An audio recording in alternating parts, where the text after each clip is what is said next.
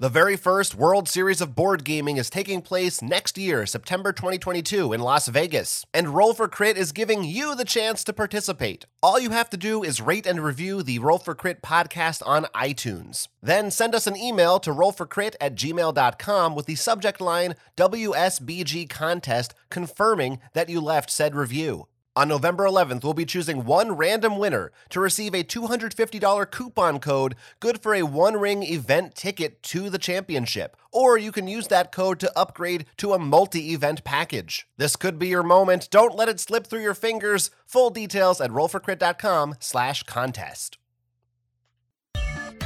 Welcome to the Roll for Crit podcast. Today we are going to talk about card games, board games, role playing games, tabletop games of all kinds. We've got news, discussion, and more for you. Big show this week. It's Halloween week, so uh, maybe some spooky things will happen. My name is Jonathan Estes. I'm Will Keeler. And uh, now, now, Jonathan. Yes.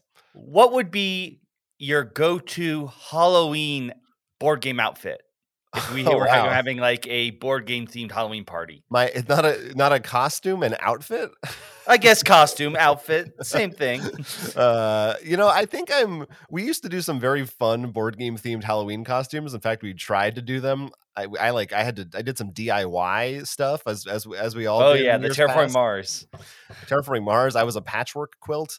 Um, I'm old now and tired, and I don't think I have the energy in me to make any costumes anymore. All right, fair enough, fair enough. You got a costume plan this year? Uh, I do not have a costume plan Okay, this year good. because I, uh, you're the one who's actually going to be appearing on screen this year on Halloween. That's true. My with uh, costume will be VR. a VR headset in our stream on Halloween night. Will, will you put googly eyes on it? We'll see. Stay tuned for, for that.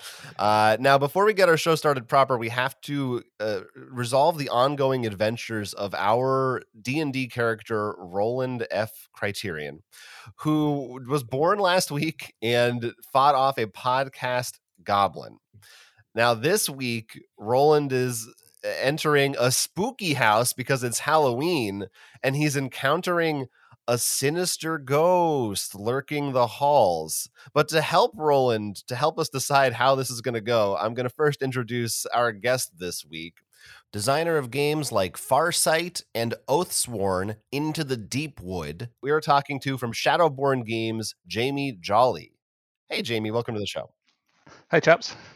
Very happy to have you here. So uh, we've planted you right in the middle of this of this haunted house. It's it's up to you and Roland as uh as as portrayed by Will is gonna I guess is officially Roland and maybe and you're you're you're a guest joining our party. So Tell me Uh, what to do. how how are we gonna how are you gonna deal with this with this spooky ghost? I think we should run upstairs, right? Running upstairs is always a good plan. Oh, okay. Mm. So your your plan is to run away and hide from the ghost? Yeah, I mean, I mean, it's mostly ectoplasm, and we got legs. We're gonna be fine. All right. Well, you know that means we're making an athletics check, which is not necessarily this character's strong suit. So, Will, you're going to roll that d20 and we're going to see how it goes. Uh, the purple die did not go well. It only rolled a seven. Mm, well, uh, that's our role because we don't we have no bonus for athletics. Our strength is a is a flat zero. So uh, I think we may have tripped up the I stairs. think this ghost is gonna is gonna catch up to Roland and Oh. and scare him and maybe do a jump scare and there'll be a sharp violin that plays and everyone's gonna jump in their seats. Oh, this might lead. This is good because it'll lead to more adventures next week. All right, so uh, that's a whole lot of fun. We're having a good time already. Everyone's laughing, enjoying themselves. But we have news to discuss brother. this week. Some fun announcements. Get ready for some bumpers, everybody. We're gonna kick it off with the news roundup. News roundup. All right. So much to see and do. Actually, first uh, news roundup, I do want to check in with you, Jamie, because I'm sure people listening to this will be interested if there's any uh, updates or news about Oathsworn, or uh, also just I know you were at Spiel just recently. We were talking about a little bit before, and kind of what the what that show was like for you guys. Uh, you know, in, in the in the current world that we live in, how, how successful it was for you.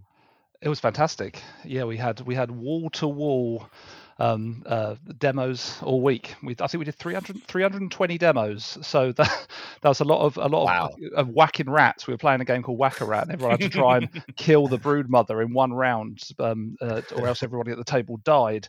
And um, there, you know, there was a lot of bones left over, but but yeah, it was it was just uh, we we must have killed like twenty thousand rats. Uh, this that, that week. you should have had like uh, a kill counter, like uh, just up for every demo, and just have it like slowly grow. That would be great. Uh, Yeah, we should do that next time. Bring a bigger clock and just like tick it up every time something dies. But um, but yeah, no, it was, it was fantastic. And it was really nice because it was the first time we'd actually got to show the community um, the like actual production quality copies of a load of the stuff like the terrain and the, the models and the and, and the boards and stuff. So that was really nice because up to this point everything's kind of been prototypes or advanced prototypes. So um, it, and, and so the most asked question we had was people coming up to us going. Is that really how big that is? And you'd be like, yeah, yeah, yeah, yeah. That rat is really as big as a real rat. That's that's how it how it went. And so yeah, it was pretty um, pretty epic. But I say it was really it was really lots of you know the people that there were there were really engaging with everything. Like there was lots of kind of um, of buzzing going around. But at the same time, it was a it was a much smaller event than than usual. And so like they um, uh, apparently normally it's you know you've got you've got so many people you cut it takes you 20 minutes to walk about 10 paces because you're you know you're just sort of all wedged in like sardines trying to move between the stores. So a lot of people saying it's better like that. And i heard that same thing at uk game expo. Like the games were it was funner to, to, to just be there and play games and you got to just do a lot more of what you wanted to do because there wasn't so many queues and things. But at the same time there was a lot less people than, than usual. So maybe like you know it's like it felt like maybe a third or a half of, of, of the sort of the usual count. And of course a lot of bit of the big publishers weren't there as well so there was a lot of stuff that you know was kind of like big release moments and things like that that people were expecting they, they sort of didn't have them this year so it was um it was nice it was more homely but you know not as big and all, all singing all dancing as usual Yeah, I think we had a very similar experience at Gen Con. Uh, it seems to be the thing right now of it's I'm I'm I'm sort of torn on it because it's you know the you don't have as much excitement or hype for some big releases, but it also is just so nice to be able to walk around and not Mm. bump into 8 million people stampeding over you. uh, so it's it's kind of like um, it would be nice if we could find a way to have a middle ground to keep this going in the future, but i- I, as as soon as I think safety regulations keep keep lifting, pe- there's still a million people who want to go. So I don't think it's going to stay that way, for better or worse. I mean, for me, Right. like I think this is just the the the evidence of like I think we've reached the point where another show could be done, Mm, like Gen Con West. You know, yes, for sure, for sure. Well, yeah, I mean the uh, the the industry is growing so much, so so for so quickly, right? So it's even like it's not just that we'll go back to how it was before the pandemic. We're going to be like forty percent bigger than we were before the pandemic as a community. That's crazy to think, right? Absolutely crazy that we're going to be that big, and still we're going to have the same conventions that are trying to fit this, the, all these people in and stuff. So it's going to be even more kind of things. As you say, like these, it's got to build to a pressure point where eventually, like loads more of these kind of other indie conventions, smaller conventions, or they just start splitting up into multiple conventions. It's going to have to happen because you just cut. There's no more halls left in a lot of these convention these convention centres to be able to fill more people in. The industries are so massive, and of course, with everyone Mhm. being at home for two years, a load of people found a new love for games. Loads of people got into the industry, so it's um it's a weird, been a weirdly amazing year for board gaming uh, generally. Although it's been an absolutely rubbish couple of years for the world. yeah, it's a it's a strange time that we live in. Very very strange. Uh, but I'm glad to hear that you had a good time at the show and that you know things are changing, but they're still they're going well. There's silver linings to be had at least. And uh, we'll we'll get into some more news right now, some more silver linings perhaps. This is just a first off a quick follow up from last week where we learned that a bunch of Paizo workers were forming a union as a result of some negative conditions in the workplace. The uh, of course the company behind role playing game Pathfinder and pretty quick turnaround. We had talked about uh, well, mostly Will informed me about uh, the some of the behind the scenes proceedings of how unions get recognized. And Paizo as a company has gone ahead and voluntarily recognized the United Paizo Workers Union, meaning that they are now officially seen as a union. They don't have to go through a bunch of red tape and paperwork and have to fight to be seen as a union. Uh, they have that power now, and the next step is for them to meet and figure out what their uh, quote unquote demands are. That's, that feels pretty aggressive. I don't know if they call them their demands, but uh, the things I that they want to get done. yeah, I think it's like the the role of bargaining or something. Yeah, that sounds pretty good. Yeah, bar- bargain, collective bargaining agreement is what they call it. Uh, Jamie, you so we talked about this last week, but now we have someone who's you know in the industry. What what what's your opinion on uh, the idea of this this union being formed for Paizo? Is that something maybe you think we would see for other other companies as well? Well, I suppose it's in a way like unions and things like that. I think tend to be a sign of a maturing industry, right? Like we're getting big enough that that sort of those sort of relationships at like, large scales tend to happen. Because I think like you know things like unions and stuff like that, they tend to come into practice when you start seeing a lot of employees or a lot of people in a workplace. And up till recently, you know, we just haven't been that big, that big. You know, a lot of most most publishers are very small. You know, just a one or two man teams often, and then sometimes we get these slightly bigger ones. But but certainly this is a, a sign of growth that we're kind of getting bigger and we're getting maturer and then like how we go forward from that well that's um that's always the that's the, the, the messy part right? Like whether or not it how, how things work out for the best how can we get the uh, look after the all the, the employees as we grow you know and certainly protecting against things like burnout and things like that. Because one thing i don't think we want to do is turn like the the, the computer game industry. Because obviously we're kind of we, we look with like the computer game industry kind of tra- trailblazed a lot of this kind of like massive explosive company growth you know sort of models where people would make a game and suddenly become big and they'd have all these um, people they'd be employing and things. And and and unfortunately like the the computer game industry has, is super well known for just being a place of burnout and just really rubbish kind of workplace environments and and all mm. sorts of things like that. So i really hope we don't get there with with board games. I hope and I, and I trust that we don't because i think part of what we have as a dna as a as a community is that we we care about each other very dearly. We hold the value of each other quite highly, um, and often there's this kind of rallying around of, of each other. And we do, um, we're still just in a space where we don't just see publishers as just some faceless company. Still, like there's still people behind it, and there's relationships there. So, um, yeah, I think that I, am hoping that we we we don't get to that position where we end up kind of becoming known for burnout and and, and excessive work like life yeah, crunch kind of thing. Yeah, crunch, I, right? the... I don't know. I think right now Activision Blizzard is like the best place to work. I've been applying there all week. I'm really hoping to get a, a position. Uh, yeah, yeah, it's yeah, I definitely it is definitely a sign of growth. As we said, that forty percent or whatever it might be of we keep growing and having to get bigger and bigger. I imagine things are also I, I, have no idea. So I really mean I just imagine that things are different uh, over in the UK versus America in regards to I don't know how unions work and company worker relations and these kinds of things.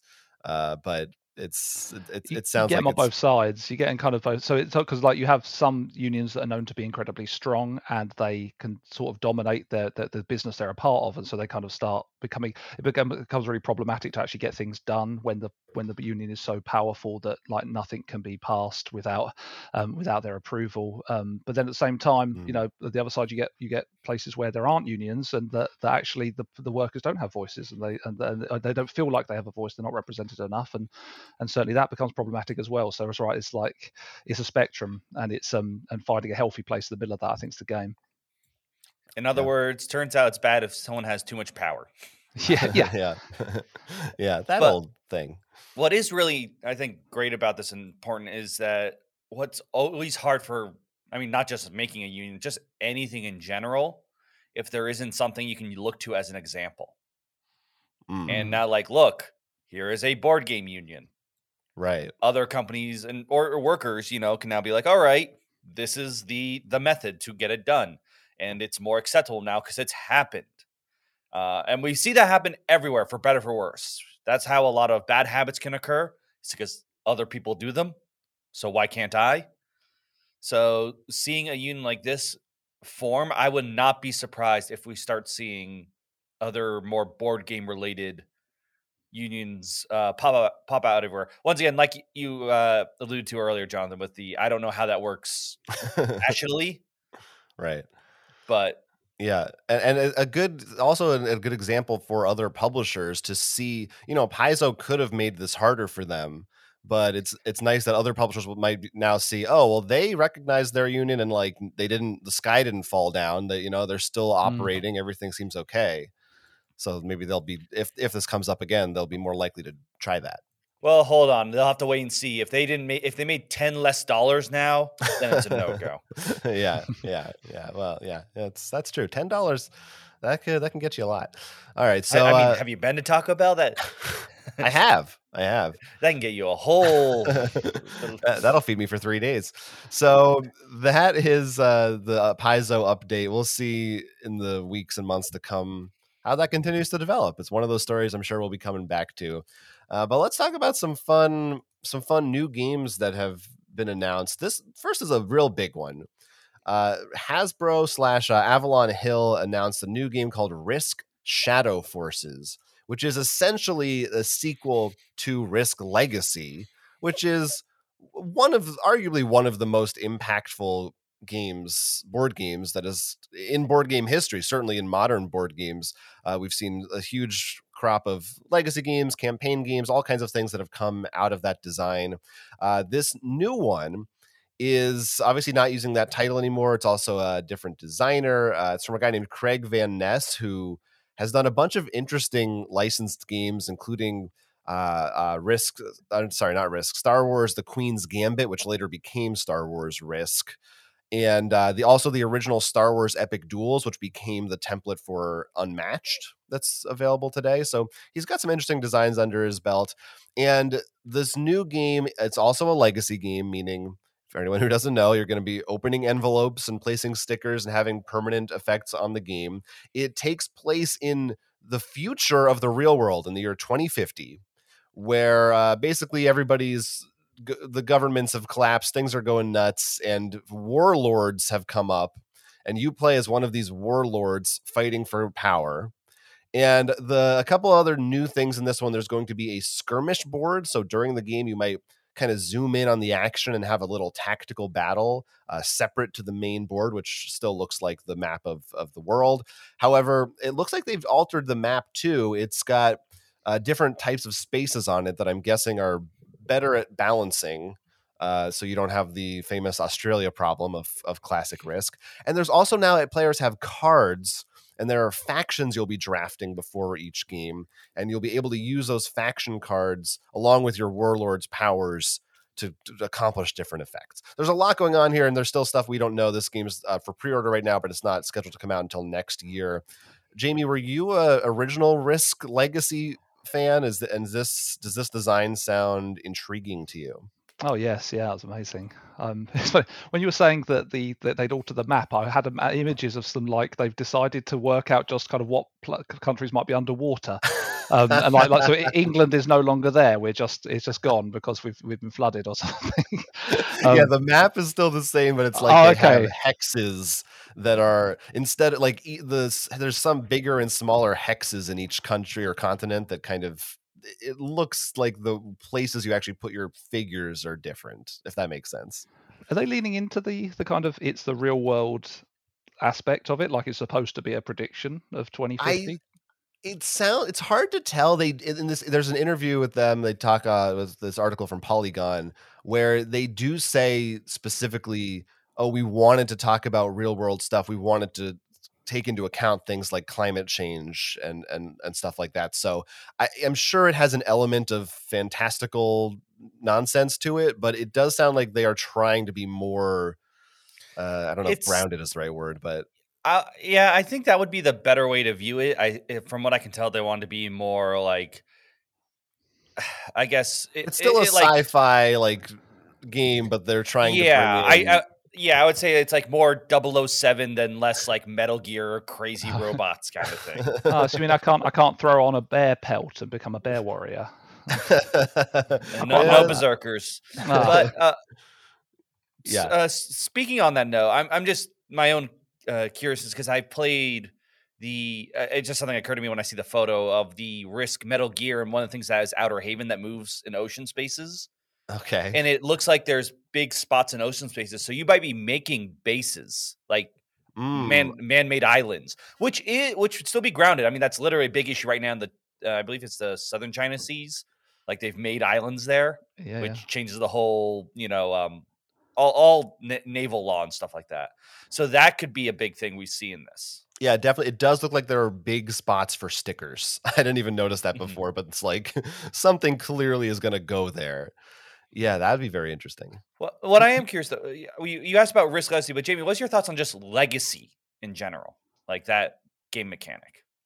Oh, I, I think it's fantastic. Like, it depends, depends. There's always the, the eternal debate about exactly what legacy is, right? Like, does, is destructibility a necessary part of it or not, or um, is it the kind of the mystery element of it and things like that? But I mean, we all know the problem, don't we, with games of the of the, you know, you buy a game, you play it twice, three times. You know, like I think I think I read somewhere the average play was about seven times for a game, and that's it. You know, even then at that point, you just not play. You you know, you feel like you got your money's worth at seven, at seven, but still that idea of like a lot of the reason why you stop playing is because you feel like you've done the game. The game is kind of finished, and um, and that's okay because we have a lot of games in the world, so it's like you don't want to be playing the same game forever because there's so many lovely things to go and to go and try. But at the same time, I think it's a really good way of getting a unique experience every time you you play. So that's like it's one of the focuses of Oathsworn, for instance, you know, just every time you play, you're playing a different monster. You get these mystery boxes, and you know the monsters are actually the the, the, the legacy element in this, are the mystery. You don't actually see them until you fight them, and then they come out and they've got their own unique stuff, and then you know they're done. You don't fight them again, and you fight a different one next week. And so it's like a, a sort of episodic kind of thing where each um each where each experience is different.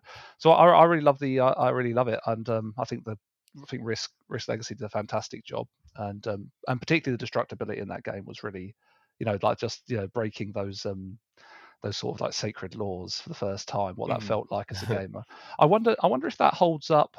It's interesting. I wonder if that experience holds up over many legacy games, right? Because obviously, at some point, the, the, the shock factor of the destructibility, like, does it then become expected? And at that point, then does it not have the same weight? I don't know. Well, how about you guys? You maybe played more legacy games than I have. Um, does it hold up over uh, multiple times, that uh, destruction? The destruction, because in my head, usually I would never tear them. I just, all right, it's in the box. yeah, we're we're the uh, wusses who are just like, it's in this section now. We're not going to do that. but the well, because I've also known I've known to make mistakes before. I'm like, oh, that shouldn't have actually been destroyed. Um, but the one of the things I've been thinking about because they're recently on uh, shelf stories. There was a dis, uh, they uh, he, he had on both Rob Daviau and Matt Leacock. They talk about Pandemic Legacy. Uh, so mm. Just warning, they had some spoilers there too for the entire series. I listened to up to one. Didn't want to re- uh, hear about two and three, but it was interesting because that made me think about my own games of Legacy, and I realized my favorite moments in Legacy aren't really the exciting destruction or the twists. And this is where I think King's Dilemma, and even Risk Legacy, which I think has some faults just on the risk mechanics, is writing things down. The more that you get to name things and write things, mm. Uh, is like that's where I think a lot more of the fun came for me, because Pandemic, uh, we're we weren't nearly as hot as everyone seemed to be for season one, but I think our favorite moments was when we came up with the diseases for the game. you you like to create and leave your mark on the world right. rather than destroy and, it. and Risk does that a lot too with the cities, but also I feel it had more opportunities. Not, I mean, eh, this has been out for how long has Risk Legacy been I, out? We, we didn't even finish it, so whatever your spoiler is, it's going to be like four games but, in, like, so it's fine. There are a lot more like I feel like huge altering. Like we completely changed how this country is seen now. Yeah, yeah, yeah. It's good. The, the naming of things is really interesting. That idea of making it your own. I remember because Plague Inc. when it was an a, a, an app before it was the board game, like playing that and um and and the funnest part of the game was always coming up with a name for your plague that you were spreading around. You know, the oozy snooze or the creeping doom or whatever it was you were calling it. You know, you come up with your name and that was it. It was now your your thing that you were spreading around. Um, yeah, that was that's a, that's a really powerful part of the part of the game. And I, I, I, like it when you kind of you can still kind of play the game as well at the end when you place when I think mm. Charterstone did that mm-hmm. right that you could play through the whole thing and then you had the game that was kind of yours at the end um, that you could then play um, that still had your history attached to it but could still be played as a normal game. Like really really nice idea. Yeah, that feels like it's a necessity now. I feel like most legacy games seem to do some version of that. Mm-hmm. Uh, if they can, which is I, I will admit I'm torn on that fact because I don't mind if the leg if it's unplayable, but you went you would have to go all out. Like when the game ends, you just have this crazy board with let's just go with something like whatever they do in this regular legacy. Like we've made it so now uh Asia is also part of Europe because they'd invaded. It's all one now. And then there's like we've literally destroyed Greenland. I don't know through massive tsunami, wet like wet weather machine or something like something that really just shows off just the craziness of what happened. Yeah, well, I like what My City did, which was it just has a separate board for replayable. right, and games. and that's Yeah. and that's like almost the best of both worlds. Yeah, yeah. Uh, but yeah, there's yeah, there's a lot to like about legacy games. I- It does seem like they've been slowing down, or maybe they haven't been slowing down as much as the elements have just been so ubiquitous that we don't even think of a lot of games as legacy anymore that have legacy in them. I think they a big shift is to campaign games because I feel that still gets the You kind of get the same, and even like you said with Oathsworn, you can still you can do the mystery boxes, you can do that stuff without necessarily tearing cards apart and writing stick things down or whatever it is. But uh, yeah, but I, I'm interested in definitely interested in Risk Shadow Forces, and I, I like that it looks like they are moving further away from the traditional Risk gameplay, which I think was the biggest thing holding back the original Risk legacy was the fact that it was Risk. The one, uh, the- one yeah. danger I've got with with the things that because because they're not calling it are they calling it Risk Legacies because it's Risk Shadow It's- Forces no. right? Yeah, It's not- that's right. It's not Risk Legacy Shadow Forces right? as at um, least as of now, correct. Yeah, it's interesting because I wonder because obviously there's so many Risk games in the world, aren't there? There's so many different types of, of Risk out there. I wonder if because obviously if, if the Legacy was so powerful before as a as a as a you know unique selling point, I wonder if they're going to miss out something by not calling it Risk Legacy Shadow Forces, and maybe there's a reason why they can't Yeah. call it that, for instance. But um, Yeah. but certainly like it's i wonder if it might if it might in that way be in danger of being lost in the massive risk games that there are and people not maybe not realizing what they what they're getting I think it's a a little bit fine. One, I think that's a very wordy title. Risk Legacy Shadow Forces. even gone like Risk Legacy season two, right? Could have really uh, uh, gone that way, but yeah, I, I feel like I guess maybe they the market that they're going for, which is maybe more the market that is knows Risk but doesn't know modern games, and they assume that the modern gamers will find it because they just know about these things. That maybe mainstream audiences don't know what legacy means anyway, so to them it's not uh, and I guess it's funny to think because at the time, you know, Risk Legacy wasn't. They didn't. I, I don't think they meant to invent legacy. like they didn't think that was the name of a system. That was just oh, it's called Legacy because you built a legacy. And then Ima- everyone imagine if the first one was actually called Shadow Forces now, so it'd be Right. Pandemic Shadow Forces. yeah, I don't know how that works. It's like Metroidvanias and rogue likes. Anyway, uh, but so this it retails for about seventy bucks, uh, and it is for pre-order right now. We'll see. We'll see when it comes out what the deal is. Uh, but let, let's go back to role playing now. Another new announcement, kind of less of an announcement, more of a, just a, a reassurance, because a while back, Fantasy Flight was broken up a little bit by Asmodee.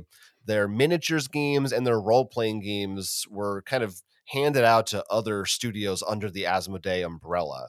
And Edge Studio uh, are the ones who are going to be handling the role playing stuff. And they have confirmed that they are currently working on a new Star Wars role playing game. In addition to that, they are, are going to be reprinting the old Fantasy Flight ones Edge of the Empire, Age of Rebellion, and Force and Destiny.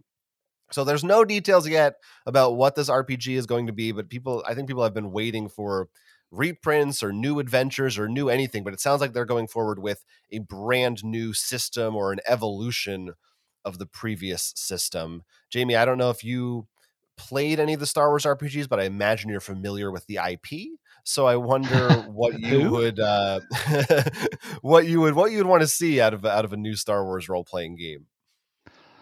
oh oh i don't I, I i don't know if it's already out there, but I would, yeah, you know, I would. I was born in the age of the um of the uh, sort of extended universe of Star Wars for the first three uh, films. Um, well, six, Mm. four, five, and six. So you know the um, what did they end up calling it? Um, was it Legacy or something on that as well? Legends. Legends. There we go. Yeah, Yeah. like that. That was pretty cool because that's my entire childhood right there. Um, in, in those. Um, but yeah, no, I'm not surprised they they, they got a um, got a nice sort of you know they're pushing the role playing stuff out. It's been an amazing year for role playing. Like it's been the best year I think ever for role playing games. This last year, it's been amazing. Um, you know, there was I think there was like five or six different different um kickstarters that did over a million dollars with, with from a role playing game which is which is you know that's quite surprising generally i think avatar legends that was like what's that eight or nine million they did so absolutely a really good time for role play role play seems to have exploded as well again something that can be done through pandemics and things right easy to to run role playing campaigns over For Zoom sure. and Skype and all that sort of thing. So, um, not surprised to see that this is, you know, this has kind of been ring fenced as being safe and as a good, a good idea to um, to mention. But yeah, what I like, um, what I like, I Hmm. like the Mara I mean- Jade, Thrawn. Thrawn. Oh yeah, stuff. Thrawn. Yeah, the, the Thrawn would be good. Yeah, give me um, give me a fleet of of slaved dreadnoughts. That'd be. can you can you do that? How many how many dice would you need to roll for a fleet of slave dreadnoughts? uh, yeah, a, a lot. Twenty five, maybe. I don't know. as many as you can gather. Uh, Will, you? I know you have played one of the Star Wars RPGs, and I haven't. So I wonder what your opinion on them improving or adding to that system would be. Uh, when I played it, I do think because the way the system worked is you would roll usually roll a mixture of these good and bad dice. And what tended to happen was like you would get the for lack of a better term, a critical hit and a critical miss at the same time.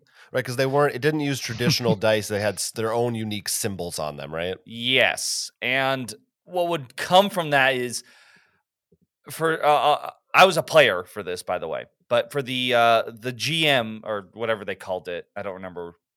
He'd have to be like, well, um, yes, your backup arrived, but also a Sith Lord who's attacking him.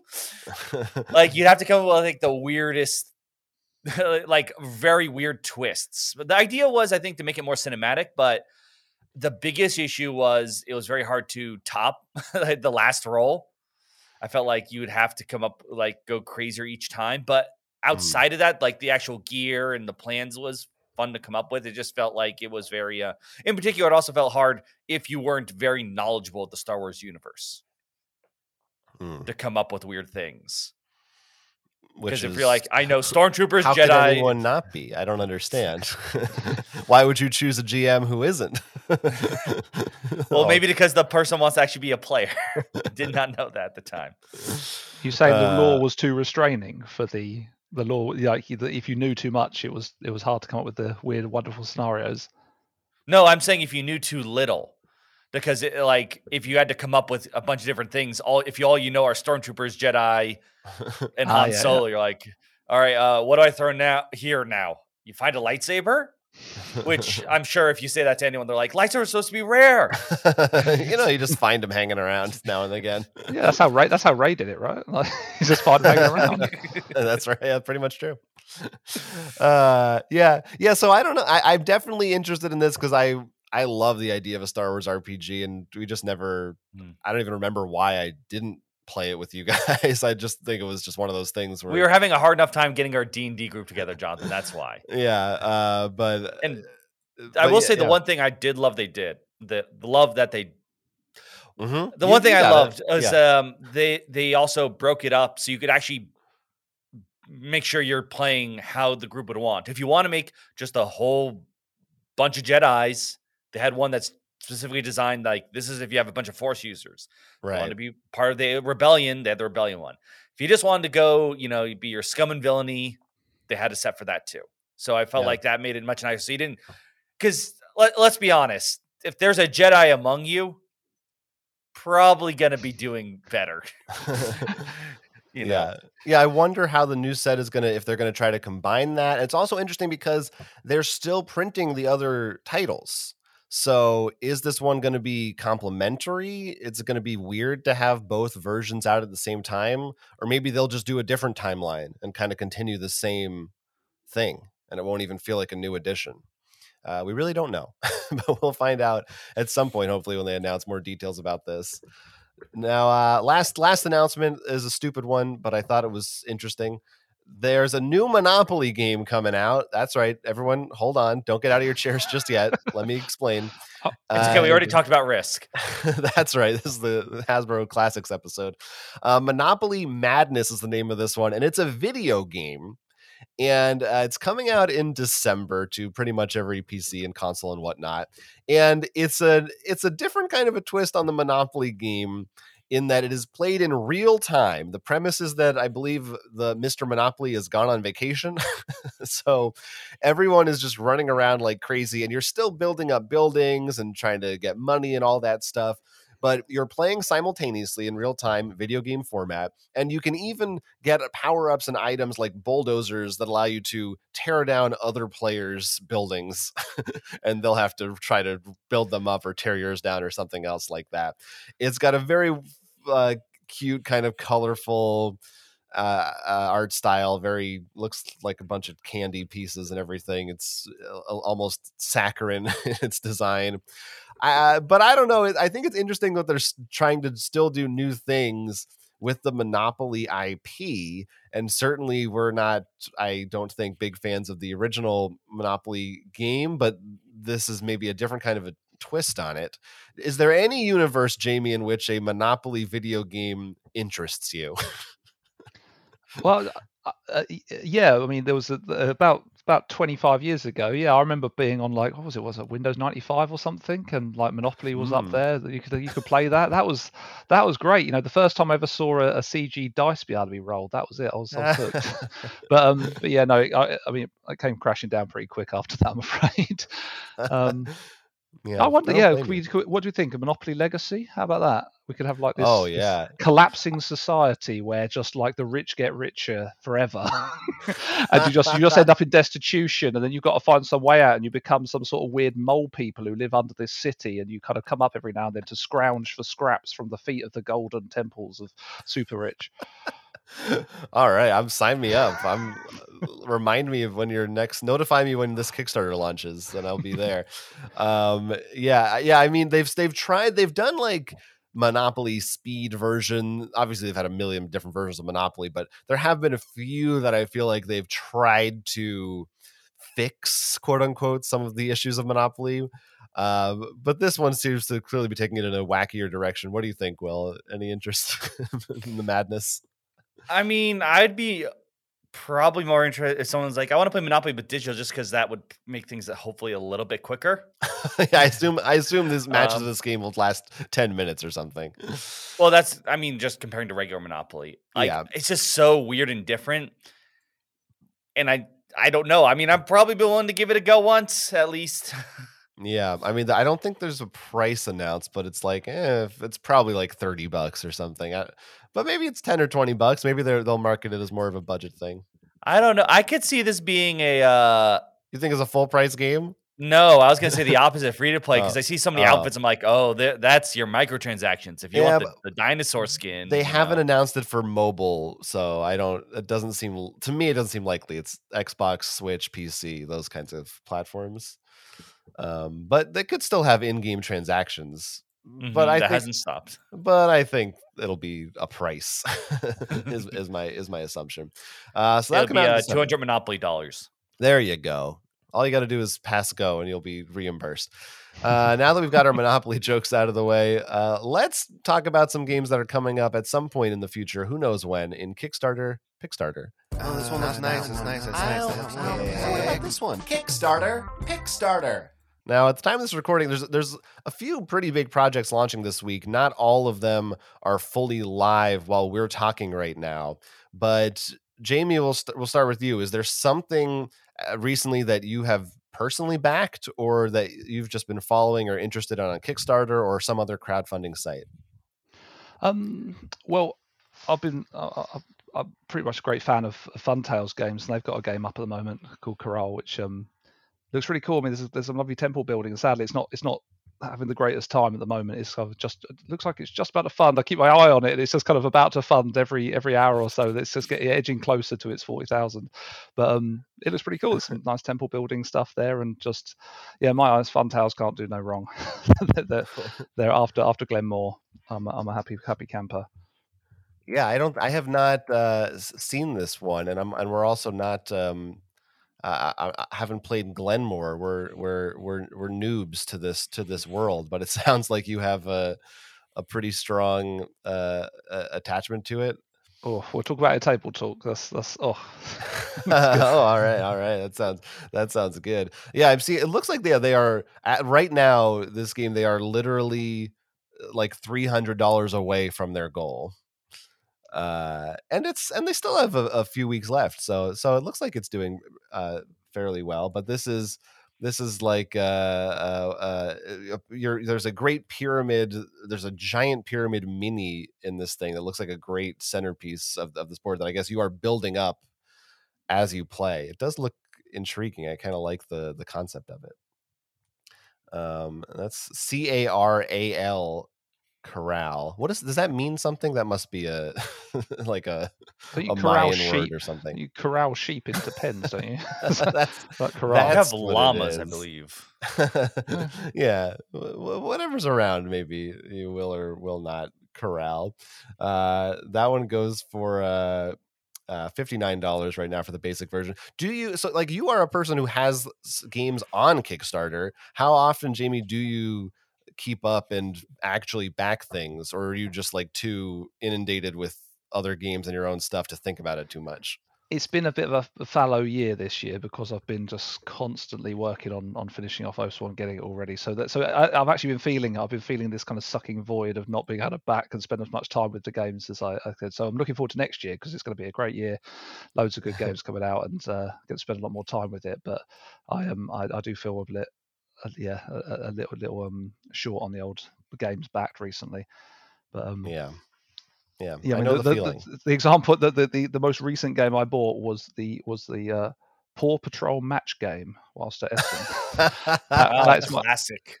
Yeah, yeah, that was um that was an experience. I it's unfortunately for that one, that's a game that I can't even get my kids to play, and they love Paw Patrol. So so I don't know what Oh, I don't know what happened there. It's one of those things that looks it looked amazing. It looked so good, and um, me and a half because because a couple of the guys on the team have kids. Well, they bought it as well. We're all getting excited about it. But, but um but yeah, the kids rather use, like using the blocks as building blocks, so they've been building their own little temples with them. But yeah, Well, at least they're getting fun out of it. Then it's still a win. yeah, yeah, it's cool. Yeah, my uh my niece and nephew love Paw Patrol and the one time like I tried to play Candyland with them and just they they don't even have the attention span for that yet. So I don't know. Uh, uh it's it's hard. It's hard getting kids to play games. All right. Uh Will, what about you? A pick that you're looking at on Kickstarter this week? Hmm, if I had to pick, I think I'm going to You talk do. about. I do. I do. Uh, Potionslingers. Oh boy, all right. Uh, This is a game where you are all alchemists and pretty much you're throwing potions at each other. That's the game. Uh, you will have your own health and you're trying to knock people's health. You get cubes. I forget what they called them, like essence. Yeah. To track people. And you pretty much like buy items, collect different builds, and you can either like just throw the potion, you can combine the potion in a different bottle, get different effects. There are artifacts you can pour the potion in, such as a, a magic squirt gun, for lack of a better, and uh, rings that make things stronger. You can even upgrade your character.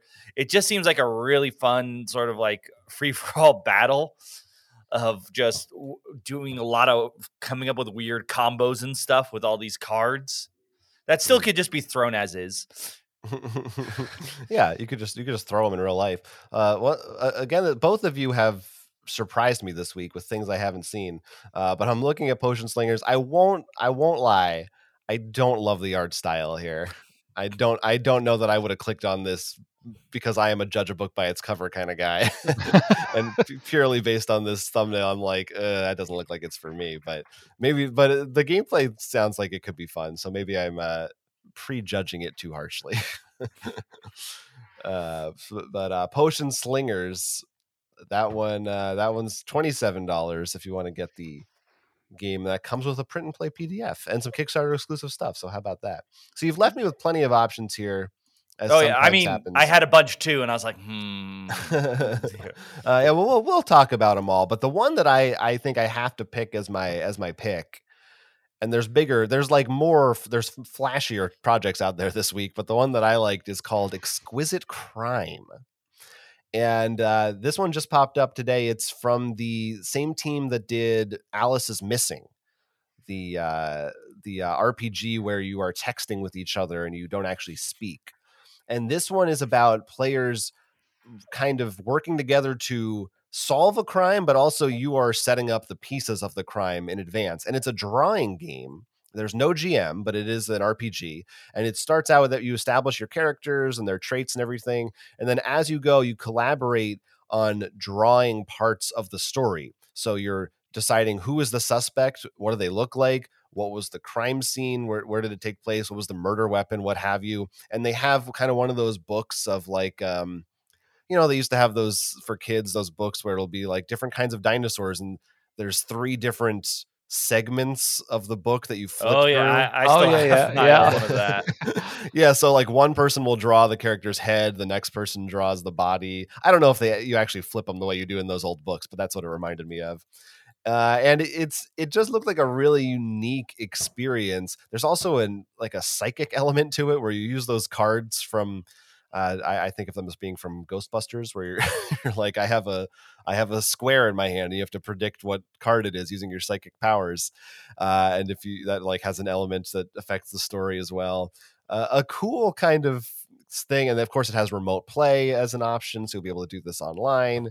Uh, but it, a role playing game with a drawing element, and you don't have to be good at drawing. It's just it'll it'll just add to the story. It'll be just more abstract depending on your level of talent.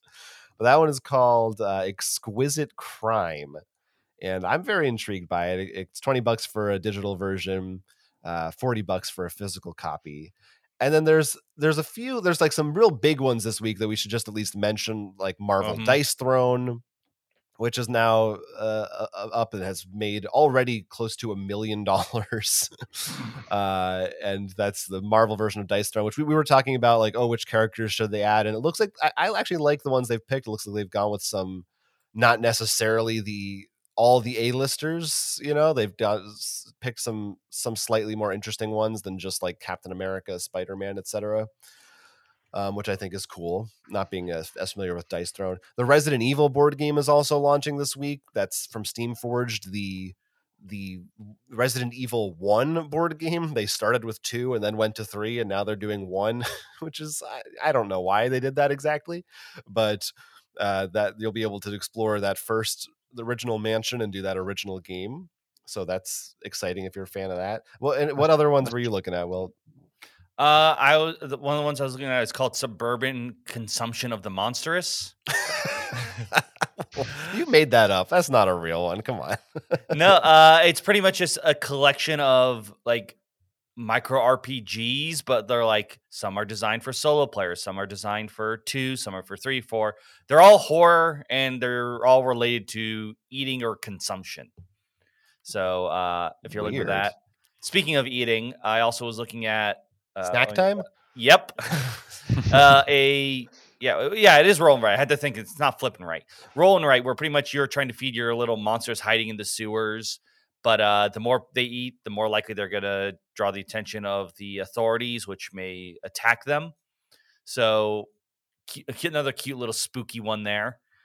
And oh no, this one I I also had this pulled up, but let, mostly because I was just curious and your guys' thoughts. Oh, I hope it's the one that- Oh, it's not. Go on. no, no. The reason why I wanted to bring this up, I don't know if you watched the video for this one, Jonathan, but it, No. the idea is the backpack can.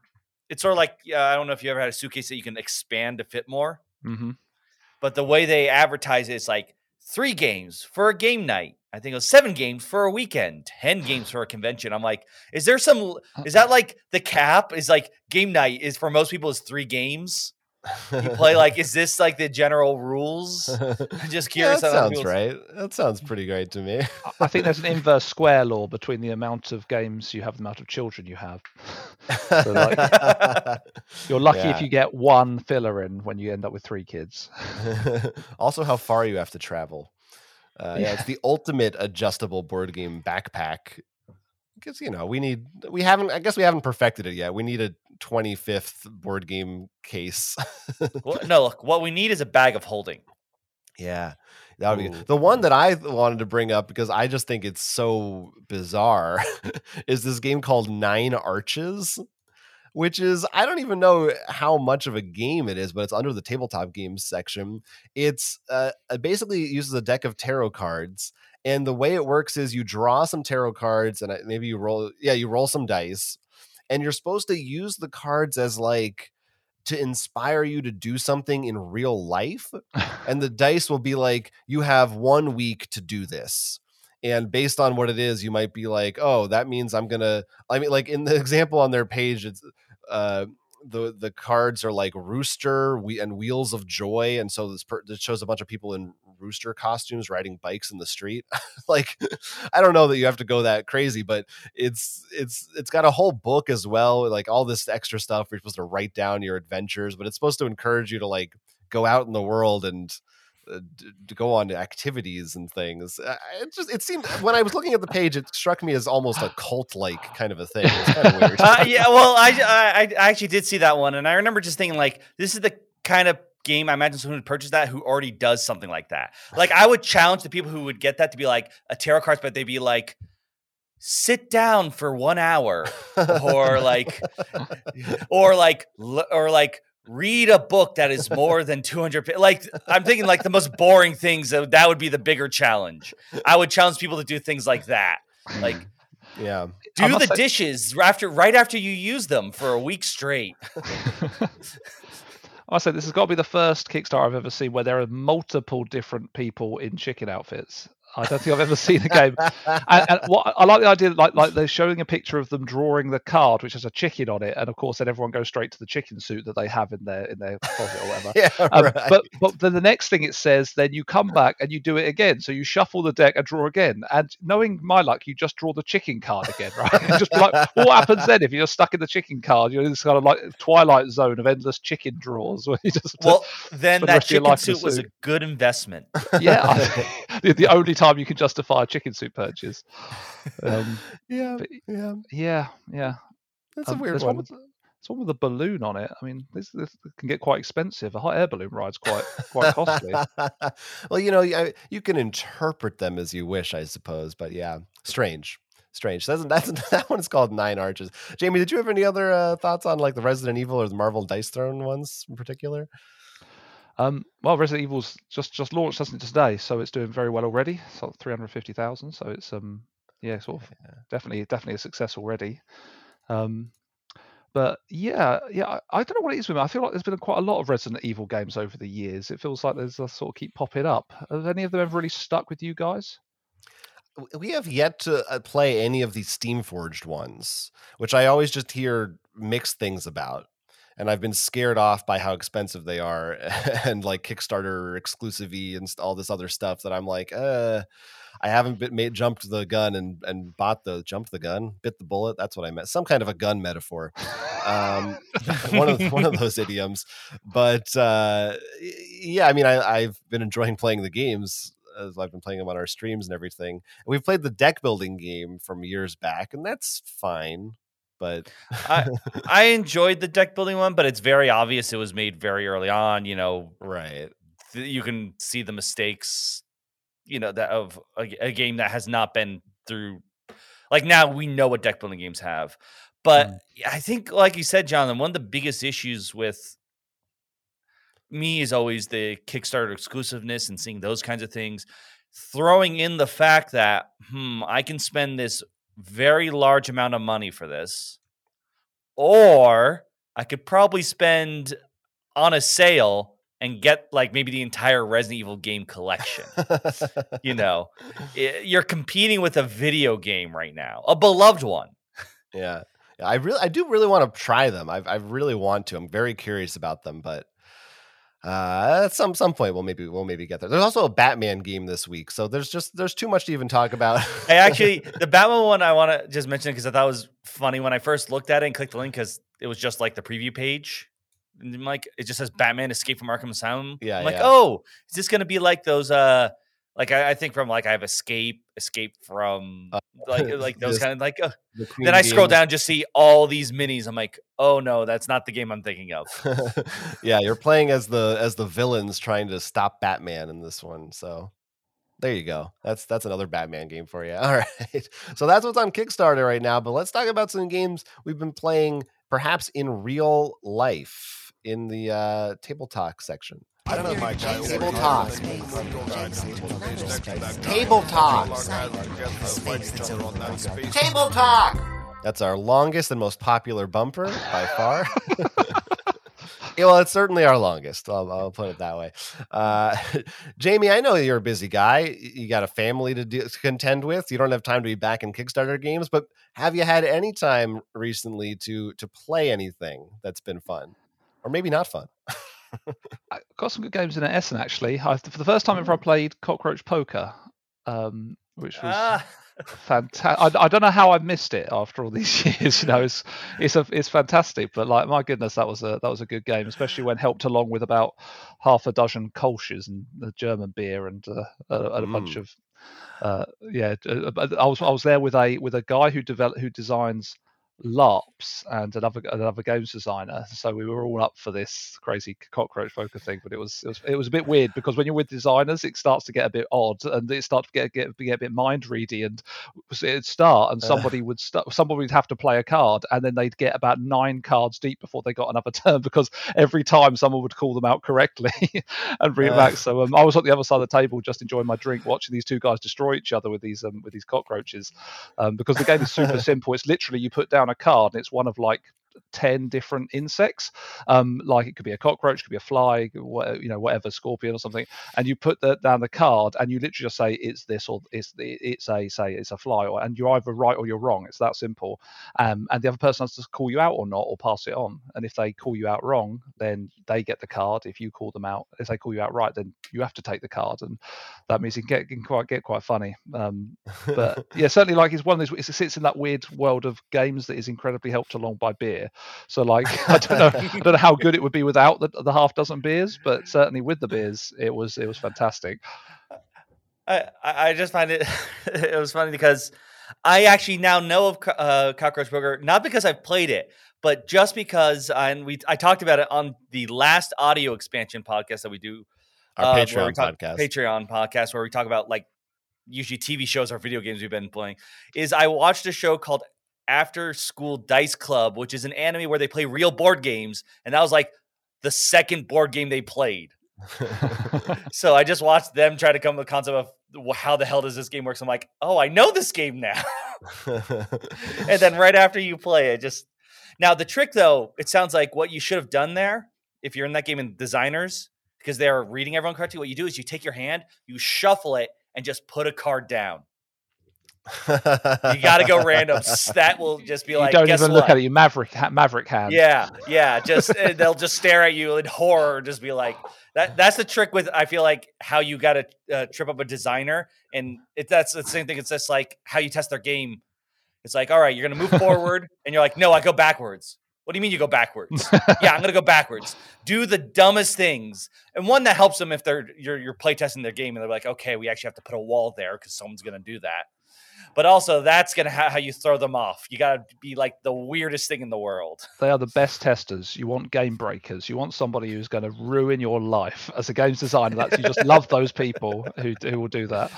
But um, but yeah, honestly, this game that game's great, and it's the sort of game you could play online. So if you ever do any sort of streaming stuff with the community and things, you should try that because that's that's a really good game um, and something the whole community can kind of vote on. It feels like it should be on um. What's the uh, uh, Board Game now. Arena. Yes, thank you. Yeah, I'm sure there's a I'm sure there's a, a way to play it. I, I haven't experienced. It sounds almost uh coup like. It's kind of like coup when you're like I I would say Bluffing. it's got sort of the same vibe. You're you're trying to bluff your way around. The difference is, I guess poker is also is the original bluffing game. I'm going for a more modern version, but Yeah, well, so I didn't that think- there I- are yeah. I, I didn't think there was a more stripped down version of of Liar's Dice than Skull, and it's Mm. even more stripped down than that. Almost, I think it's kind of like it's it's Mm. super super simple, um, but it, Right. it works. It works, but it's one you have to have the right people again with it because I think it could it could just derail a bit if people aren't okay with having fun with it. Um, but yeah, no, it's, it it's sounds like it could almost good. become like like the mind or something. Like it's just about it's just reading each other.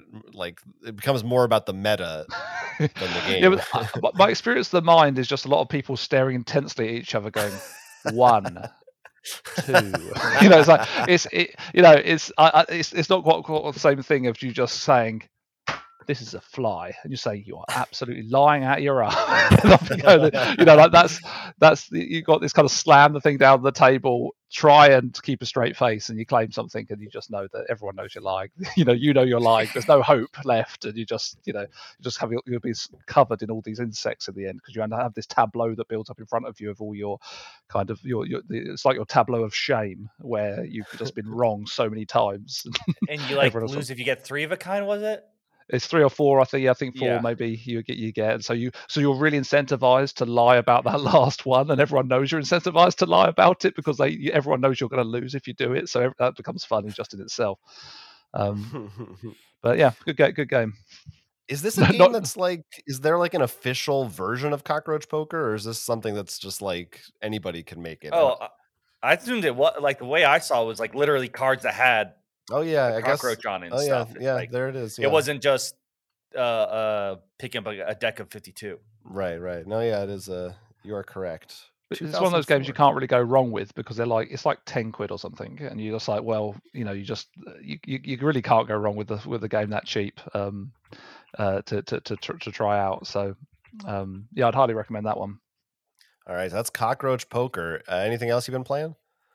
Um, oh, what else has been good? Glen Glen More. Glen More has been, Oh, yeah, been yeah, yeah. fantastic. On the other end of the spectrum, we're getting away from just like like people with beer shouting at each other down to uh, Glen More, which is this fantastic, fantastic kind of uh, tile placement sort of. It's it's like it's like tile placement with haggis.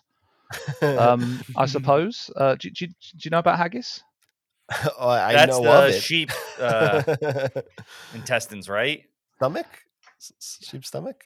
Yeah, well, it's actually it's actually it's actually a creature. It only lives in Scotland, and um, it's it, it, it, it's it's one leg's longer than the other, so that because it lives on all, all the mountains, and so it has to it can only face one way around the mountain, um, and so it only has just like one leg shorter than the other to uh, to keep it to keep it up straight. Uh, have you not heard of that before?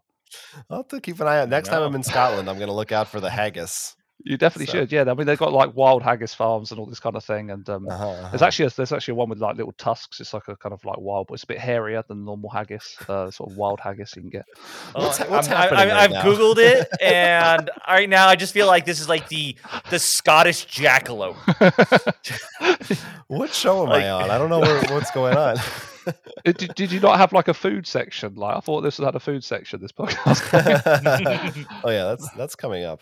Uh, this was Glen More, not Glen More Two. oh no, you're right. No, it is Glen More two. Sorry, it's Glen More two. Oh, it was Glen More Two. So it's got all Oh, the little alright. boxes. That's that is so fantastic. You've got this game that's already a fantastic game, and then they offer you a bunch of mystery boxes that you can open up that give you more stuff.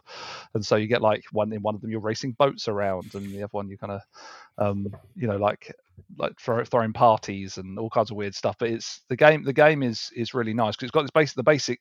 The hook of the game is that well, you're in Scotland, you're a clan, you're building up your kind of clan area or whatever. But the um, you're placing a tile, but when you place that tile, it triggers all the tiles around it, which is just a lovely little feel to it.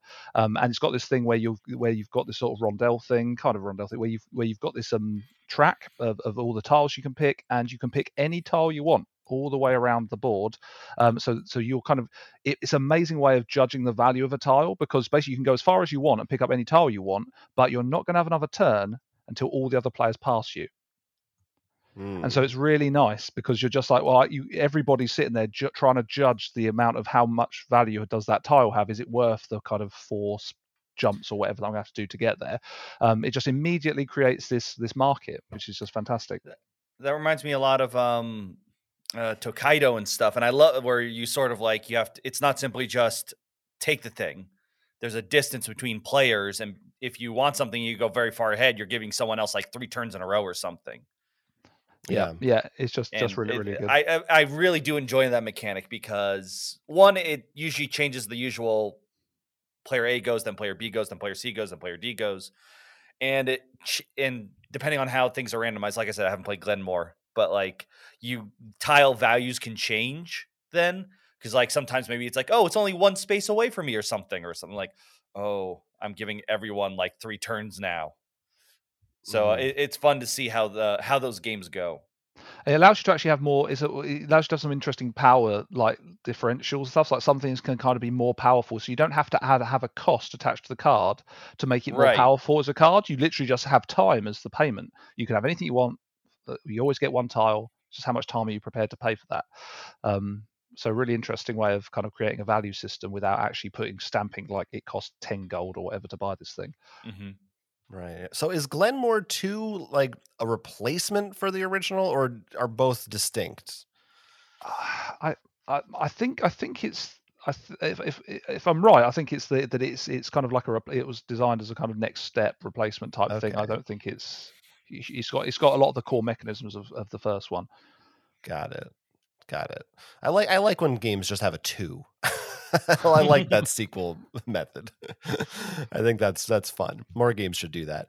All right, so that's uh Glen More. Uh let's uh, let's talk about some of the games Will and I have been playing. Well, we were we were separated again this past week, so I don't know what was going on over on your end, but it looks like you played I- some I- things. yeah, I went to visit a friend who invited me over. We played plenty of board games, including ones we've talked about a lot on the show before.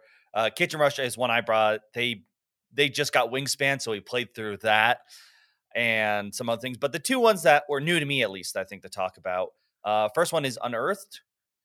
This is a I would call it a set collecting game, but the way it works is you all start off with one of these ruins secret, and the, most of the ruins are just by color. They have a point value too, but uh, no, no, the point value is not used there. Sorry, I was mixing it up in my head.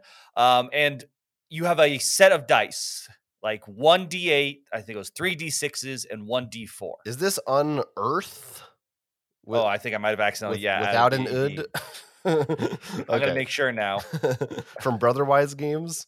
Yes. Okay, okay. So my mistake. Unearthed, not unearthed. Um, and on your turn, you're gonna say, "I would like to grab like that red card." You're gonna roll your die and put it on there, and when it hits a certain value, like smash up, you score it, and whoever had the most value there gets the card. But you put it face down, so it's a little harder to track. If though you roll a three or less, you get these little uh, stones. I think they were called and if you you arrange the stones into circles which let you g- gather these other little rune tiles that can give you bonus powers like add or subtract to a die. Uh, but they require like you need like two red stones and four of any other color or something. And then after the deck runs out you see who has the most points like if you have three cards it's worth six four it's worth ten something like that. You can also get these um i forget what they call them like they're like these one-time power cards if you don't win a land. So sometimes like you will let someone score a card because you want to get like the power cards later on. The Delver, that's what they're called. Hmm. So it was it, it's a simple game, and honestly, it was one that I'm like I almost wish it went like a few turns longer because I was having fun just doing it. But I really like the sort of it, set collecting combined with like the pattern recognition of trying to get the stones to get these power these new powers and stuff. But uh it was very cute and I think it does have an expansion. They didn't have it or at least I don't think they did. Um It look it looks uh, the art looks very pleasant. It looks nice Yes. to look at. It reminds me kind of of um uh, sort of in the same vein as like the Century Golem uh it would definitely fit right alongside of that. Mm. Uh, the other one I want to bring up, I mean, we've played it before, but I've never actually played the Sushi Go Party version. We played that. And it really does just feel like a deluxeified Sushi Go with pretty much having everything in there. And it actually, you actually take out tiles, Jonathan, so you know what cards you're using for that set, Mm. uh, which is very nice. The only, I would probably go for Sushi Go Party. The big thing that makes me happy I have my little Sushi Go tin version is just the size. Hmm. Like Sushi Go, I could prob- probably take that with me almost anywhere. The party is a much bigger tin because it's more. It's like a deluxeified version. it's for a party. It is. So it's not. But I almost like I'm fine with both existing because of that. um, so I just wanted to bring up the party because I thought it was it was really cool to see all these different weird combos you can come up with. Um, but it was in my head. I'm just like, man, I do really love. I can take that drafting game with me anywhere. Yeah. So Yeah. the final thing I'm going to talk about was actually just happened. It was, if you don't know, I mean, we brought up a little earlier. We have a Patreon. Here's a shameless plug, but it, there's a reason I'm bringing it up. Uh-huh. Not only do we have the audio expansion, which is when we talk about non uh, gaming stuff. But we at the end of each month we game with our our holy rollers. That's the the rank we have. Mhm, mhm. Uh, either we've done RPGs, we've done ta- tabletop simulator things. Uh, this week or this month, uh, we did the new Jackbox, the Jackbox Party Pack Eight. And while we had some annoying issues with uh, connecting Technical issues, yeah. technical issues, uh, overall, uh, we didn't play every game, right? No, we- think we- one we did not. we only did three of the five. So we Yes. we tried the new Drawful. Uh, for everyone who doesn't know, these are people I think everybody knows about these by now. But yeah, it's a collection of party games you play on your phone online with people or in the same room. And uh, yeah, we played the new Drawful game. Then there's the Poll Mine, which is about um, uh, go- find, going through a dungeon, kind of a Family Feud style, voting on choices. And uh, the other one was Job Job, where you're trying to make prompts that have to do with resumes, but you're using a collection of a jumble of words from other players to form sentences. Uh, so it's kind of a weird game. They're kind of I don't know how much sense this makes. They're kind of hard to explain, but once you play them, they're pretty straightforward. Uh, but we had a pretty good time. Yeah, I, I thought that uh, for the three we played, I thought were very strong.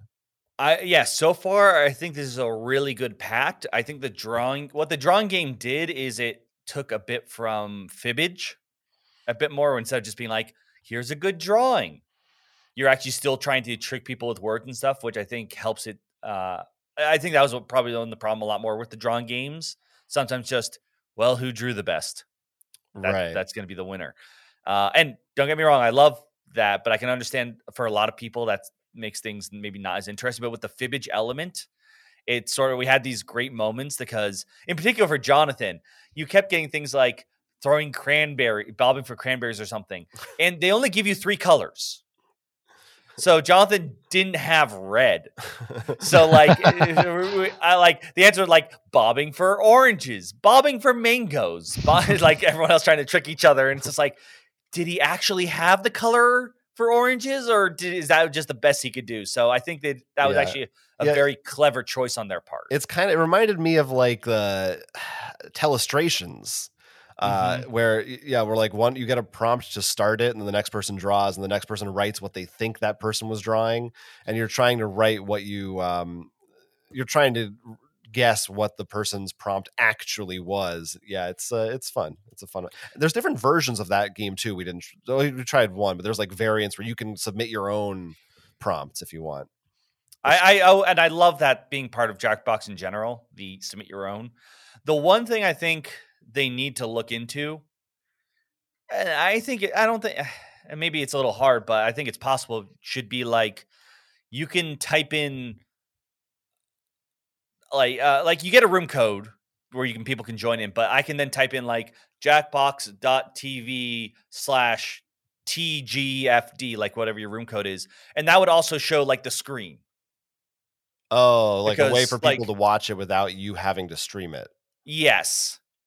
I think that is something that should be looked into now, maybe. Because I Hmm. think that is within the realm of possibilities. Yeah, I don't know. I have no idea, but they've if they've been doing pretty well during the pandemic, so I imagine they could. I don't know about servers and stuff like that, how that works. yeah, but that would. yeah. But like, since they already are doing right. They're already doing that kind of. so, Uh, but Jamie, have you have you ever done the Jackbox games? Is that a thing? That because I mean, I guess we're talking about them now. Technically, it's a video game, but they're very board game adjacent. Yeah, no, I've just uh, I've just found about out about them now, but it looks like something I want to Oh, give a go. I, I, lo- I love these kind of little things. Yeah, if you if you like those kinds of, they're they're very reminiscent of a lot of different party board I- games. oh, well, now we just got we got to play with Jamie now. Oh yeah, you got to get a game, to, uh, a big. They're fun. They're fun, and you only need Okay. one person to buy them, and everyone else can just join on their phone. so that's also good. I'll bring the Kolsch. Bring the haggis. uh, so uh, and then I played a couple games. I just want to point out right here, if anyone uh, listening ever is wondering, like who is the more popular or well liked roll for crit host, la- on last week's episode, I wasn't around for a game night, and there were like six people who came. Will they played a bunch of party games? Whoa, Will's talking whoa. about all of them. Hold on, let me let me finish. Let me finish. this week, Will wasn't around. Only me hosting game night. One person showed up. I had to text someone else who lived nearby, basically beg them, like, "Will you please come to game night? Because it's sad right now. we need help." and we managed to play a total of two games throughout the night. So um, I don't know. I just there's something there's something here that's I was a little uh, a little Well, disappointed. I cannot comment on the two game issue, but I pretty much had a bit of a cheat because, first of all, my brother's nearby, so I had him. Second, three of the people came because they were doing a, sh- a sh- um a photo shoot for their wedding, like pre- prepping for the wedding and stuff. So they're already around here. Hmm, yeah. So like I I they weren't pretty at much my house. I'll tell you that. They- they- they- I don't know. I'm just saying. I don't think they like me as much. Anyway, doesn't matter. Uh, games that we played. So just a couple to talk about. First one is uh, another one of these button shy wallet games that I backed recently. Actually, and came. It's called Death Valley. It's for uh, just one or two players. So it worked out that there were just two of us to start. And this is a cool game. The idea is you're exploring Death Valley, and there's a, a deck face down, and then one card from the top will be face up. And on your turn, you can either take the face up one or take the top card of the face down deck, and you add it to your personal play area. And each one has a number of points, as well as maybe an, an effect and a symbol on it. The symbols represent hazard, so it's like heat or flood or something like that. And if you, you there's a little bit of a press your luck because if you get three of the same symbol in your collection, you go bust and you lose most of your cards. You can archive your cards, so to speak, into a scrapbook section, which means they'll be safe from you going, if, if you go bust, you won't lose them, but then they're not worth points. But some cards might want cards in that section to be worth points. They'll be like, we want to be next to this type or something like that. So um, you're trying to decide where you should put those and how you should push your luck. And when you also when you there's so it's one of these games, button shy, there's only 18 cards in it. So uh, and only for two players. So you can kind of calculate like, okay, I know how many of this type are left in the deck. So is it safe for me to draw one right now? Or should I you have the option to rest on your turn, which is putting stuff into your scrapbook? And pretty interesting game. I I, I really I really enjoyed it. Uh, uh, one of the things that's cool is that when you go bust, your a lot of your cards get shuffled back into the deck, and even when you rest, as the name of the action, you can also choose to shuffle some cards back into the deck if you want. So the game could go. The game doesn't end until the deck runs out. So if you keep going bust, you could keep prolonging it, or you could say, "Hey, I know that you have two of this symbol." So I'm going to shuffle a bunch of the symbols that I have of that type back into the deck to try to mess with you.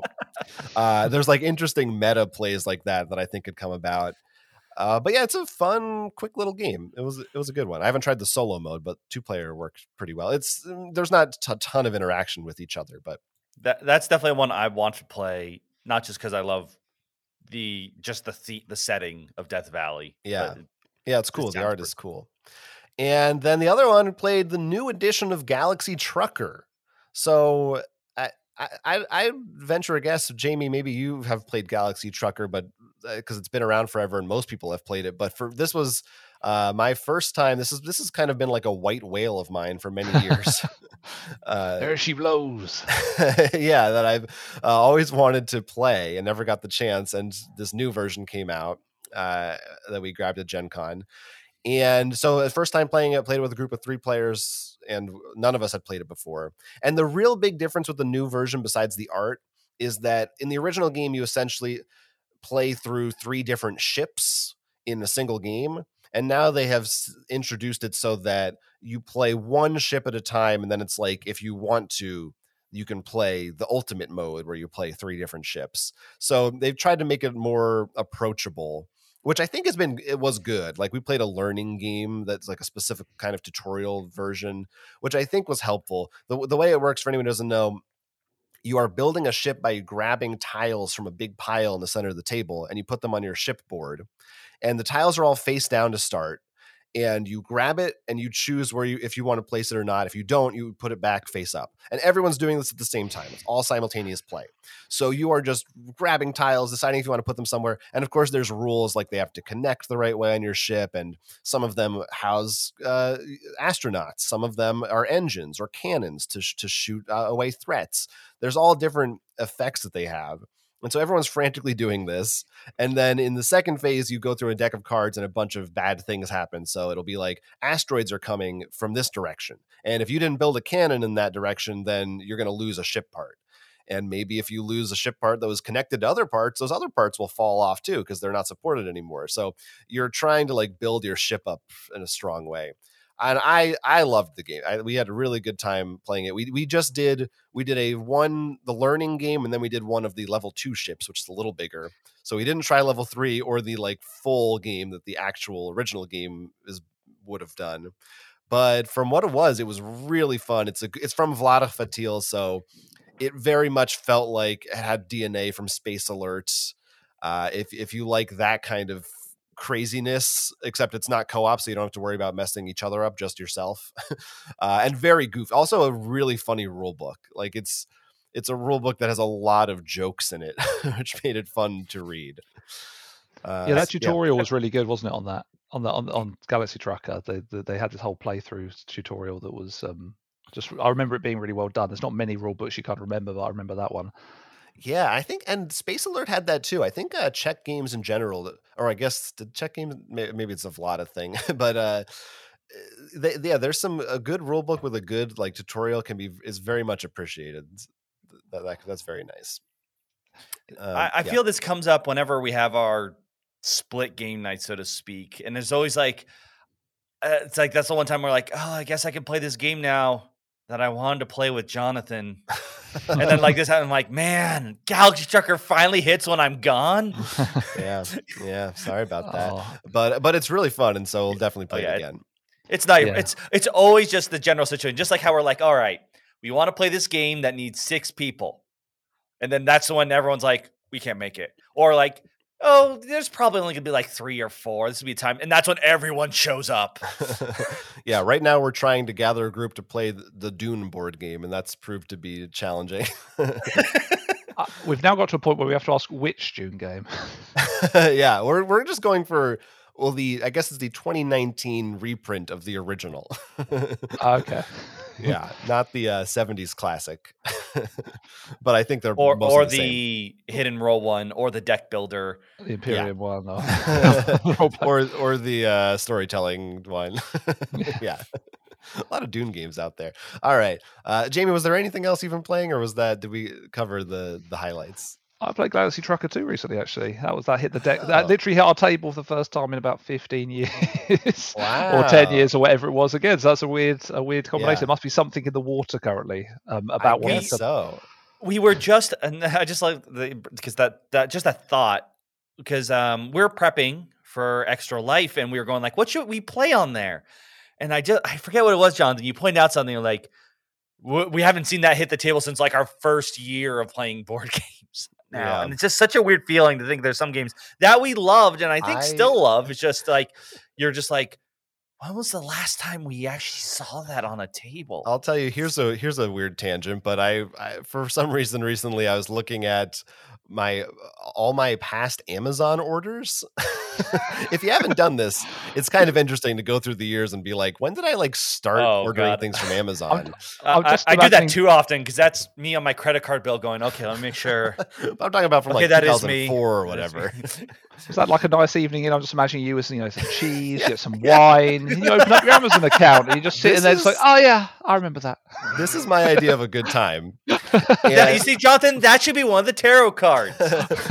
but uh, it was weird seeing like, oh, this was like this year is kind of the 10 year anniversary of when I first bought like Cutthroat Caverns, Betrayal at House on the Hill. A lot of these board games that started really in earnest my board game love, and I'm like, oh, it's like it's been it's been a decade. It, it, it, gets worse, mate. It gets when when you stop. People start coming up to you and saying, like, oh, I played Catan for the first time. Is this like ancient game, like from the dark ages of board games, but it's still amazing? It's so I was thinking, like, I was there when it was first printed. you know, it's like, what is going, what's going on? You know, like, um, yeah, you really start to feel your age a bit. What's what's fascinating about about board games, which I think is you don't see it so much in computer games, but I, I, love the fact that you can have a game that is still in your collection 15 years on, and it's it's still amazing. And you can get to this point, like you know, it's sometimes when you watch a movie and you watch them about five years apart, and you can't really remember most of what go on. You just remember generally it was a good thing to watch, so you watch it again, and it was like, oh yeah, that's pretty good. I could, you do the same thing with with board games where you just kind of go back and play it again. Like Galaxy Truck was fantastic, and you forget how good the game was, um, and how like especially actually back then, you know, like there's all kinds of stuff hitting the fan with them with board games games. There's so many weird and wacky, wonderful ideas happening around those uh, around that time. So um, Galaxy Trucker was one of those like, I don't know, let's see if we can cross um, space engineers with hungry hippos. let's see what yeah. let's see what happens. You know, you've just got like oh, building a spaceship, but you're just kind of grabbing everything you possibly can as quickly as you can and see what happens. And it worked somehow. It, it actually worked as a system. It's like that you. Uh, part of me thinks, oh, maybe you wouldn't see that so much today. Like you wouldn't see some of those, but maybe maybe you would. I don't know. Like maybe it's just me feeling old. And, but, um, but yeah, like the, the, the, the, there was some really cool stuff coming coming out then, and still good. Yeah. Today. Yeah, what what's interesting about it, I was thinking about this recently, like also compared to other mediums, is that eh, a board game on your shelf from 10 years ago, you'll take it off and it can still feel, I mean, there might be some dated components sometimes, but compared to a video game from 10 years ago, there's like a mm-hmm. clear mm-hmm the the difference in just the look and feel is so significant that immediately it's like, oh, you're playing a retro game or whatever. Versus yeah. a, a board game, I feel like the shelf life, pun intended, can be a lot feel longer because it doesn't. I think it takes longer for them to feel dated. Maybe there's exceptions to that. I but. I think the thing is, for me, the difference is since video games and movies and TV shows in particular are much more visual mediums. Yeah, that it's much easier to outdate them because of like graphics or even just like the set pieces and stuff and obviously black and white versus color. When board games i feel like they're less dated by their components. They can be you know especially something like a card game that's been shuffled a lot. But i feel it's going to be like we brought up with um the resident evil deck building game. It's once you get into the mechanics you're going to be like, oh, I've seen how we've improved on deck building or this kind of thing before, or how uh, like how did they balance like Monopoly or something? You know, how do we deal with that problem? And we've seen how designers have become really clever and be like, I know how to solve that issue. Yeah. And it feels actually really cool to be like, okay, because sometimes in these games you can actually like, what if we brought that rule here? how does that change the game? You know? Yeah. Yeah, it's cool. It's cool, and uh, you know, you, and then some, there's games, the ones that stand on the test of time, and you have stuff again like Dune, Cosmic Encounter. Uh, that's just you know they've take they, it to ride. Yeah, why? Well, yeah, I mean that's yes, a little newer, but yeah, it's newer, but I still feel like that's one that probably won't. But it's like even when they have new versions of them, it's like largely the gameplay does feel it still feels just as fresh sometimes today as it did back then, which is nice games are yeah fun. i mean that's definitely um i mean like jonathan i think dune is actually probably a good example that's probably the biggest thing that they need is just a new paint job partially because they yeah. can afford it now yeah. we're willing to pay artists more for and get better art instead of just uh maybe some of the more abstract lenient and shades of tan and green and maybe slight green yeah, it's interesting yeah. that some of these things may stay in our collections for lifetimes. You know, some of these things they just won't. They don't need. They're always going to be uh, good mechanically, and you know sometimes they can be re- they can replaced. But a lot of these, a lot of the mechanisms, you know, because there's also this thing about kind of not really copying each other a lot in games. Like some systems, like deck building, wherever it gets copied, um, you know, or drafting, or you know, some mechanisms find their way in. But um, but a lot of games, they're kind of once that that designing a game that was too similar to Galaxy Trucker would would invite the the um, comparison, right? People go, "Oh, it's Galaxy Trucker, is it?" like you know, it can look too close to it, and so like generally, I think the community kind of just they're they're often sort of like um revolving around each other and things, but they're very rarely like direct copies of a of a game, and so often once you've kind of designed something like Galaxy Trucker, it's like it's got its own little space in the universe, and it just sort of sits there, and people don't like try and push you push your that game out with those things. Um, you know, sometimes in like dungeon crawlers and things, it gets a bit more messy because there's a lot of kind of things. But certainly in um, in, in, in a lot of games it's you know you don't get that that that repeat of the mechanism coming up and then sometimes those those games can like they, they spend their time in the limelight they fall out of things but then they can but then uh, you know another five ten years goes on and suddenly you've got so imagine like, if we're doubling in size every 10 years say uh, you know four years by some accounts uh, by hmm. kickstarter for instance four years we we doubled the amount of um, uh, funding on kickstarter um, from 2017 this year, right? So that's crazy, right? Mm. Double, literally double the amount of, of, of, funding from four years ago. that not that doesn't correlate to a 100% increase in the popular in the community, but certainly it's like you know if you imagine every 10 years we double in size, there's a load of people that, that those games can kind of fall out of the limelight for a bit. They aren't really getting, in, they're not doing sales, but then they can kind of just re-emerge like that whale, right? They can come up again, and um, and so suddenly you get a whole new reprint of this game, and a whole new excitement comes up about a game that's like 20 years old or something because it's it's um is still good and it's and it's not and it wasn't someone didn't come in and replace it with a, a substantially better game or something in that same space yeah yeah there's definitely yeah games that can stand the test of time and eh, it, i mean i mean chess we're still we're still talking about chess. We're still making TV shows about chess. hey, you say yeah. that you say that at Essen, I, we saw a fantastic looking game called Peace Chess. Um, it was it was the most European board game I've ever seen. It was taking chess, but taking all of the uh, the, uh, the the regicide out of it, and, and and and so all of the pieces dance with each other is how it works. And so you can move on to a piece, but instead of taking it, you get locked into a dance with that piece. So the two pieces exist at one spot, and um, and then you can do these combos where if you chain into one person that's dancing, then they get to do a move and they get to do a move until eventually you have to be dancing with the king. And so there might one day be a peaceful replacement for chess. that sounds that's beautiful let's let's take that optimistic note and run with it. Uh, we are going to finish the show up, but before we leave, we are going to quickly play a very fun board game game. That's right. It's time for board game game. If you didn't know, this is our uh, podcast episode right before Halloween.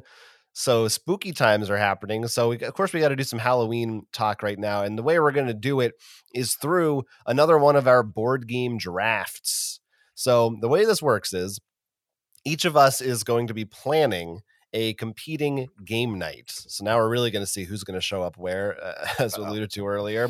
And our theme this week is Halloween games. So actually, I'm going to put. Uh, a link here in the show notes to uh, some horror games list on Board Game Geek, but doesn't have to be a horror game necessarily. These could be games about costumes, candy, monsters, anything that's kind of spooky or Halloween related. And we are going to take turns drafting uh, Halloween themed games of our choice to try to build the best game night. So we're going to do this as we do snake style. So the uh, person who goes third will get two picks in a row. Jamie, I'm going to let you decide first.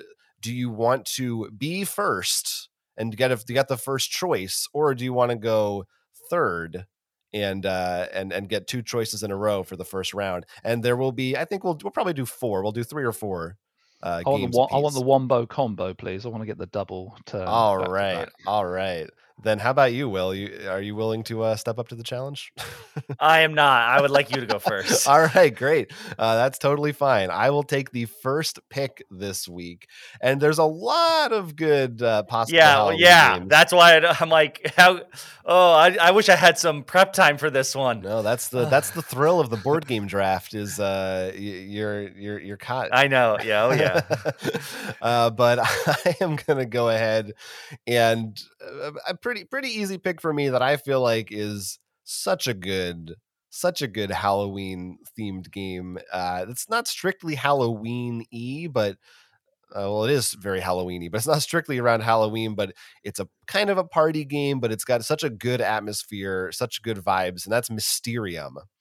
Uh, the uh, the the party game, I, I, part, calling it a party game, you could argue what, what's a party game, I guess, but uh, where one player is a ghost and everyone's trying to solve their murder uh, through the cards that they give out and interpret them. And it's it's remained one of my favorite games, and I I do feel like it's it's got an edge just in its its its colors and its visuals. It's very you're you're very immersed in the art of this game, and it's all very spooky. So I think that's I'm snagging that one as my first pick. yeah, yeah, that was definitely on my uh, go-to list.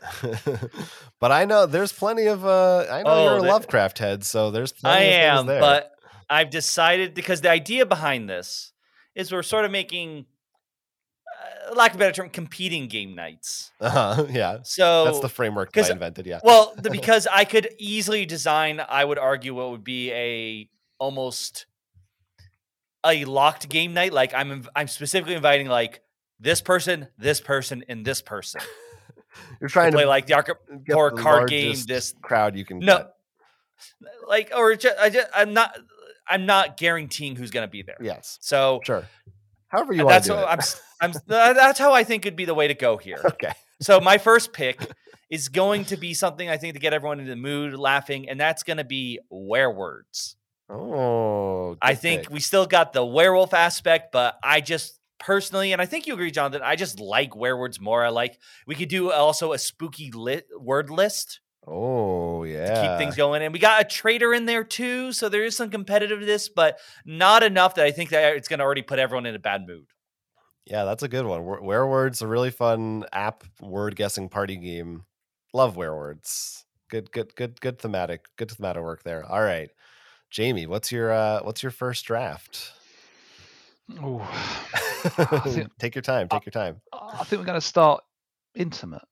I think we're going Oh. to start, you know, just a few people, haunted house, um, and you know, just have a little bit of betrayal on in this haunted house on the hill. right. Classic. We're gonna have we're gonna start with that. And we're gonna just roll the dice on like what is it like fifty different horror scenarios.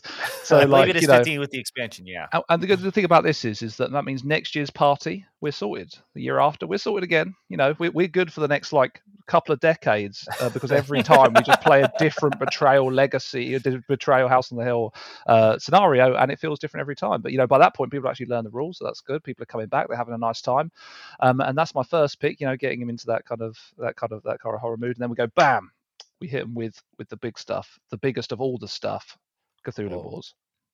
Oh man. Oh, And Oh, I'm not just talking about the normal. I'm talking about we have a special Halloween Cthulhu Wars, which has all of the expansions in existence in our hypothetical world. So we actually have a house that is literally built. be out of still, Cthul- my heart. It's it's Cthulhu boxes, wall to wall. There is no actual house. It's just made of Cthulhu product, and uh, and you you open those boxes and you climb inside or something, and you end up at a table, and eventually you kind of unravel your minds as you play a.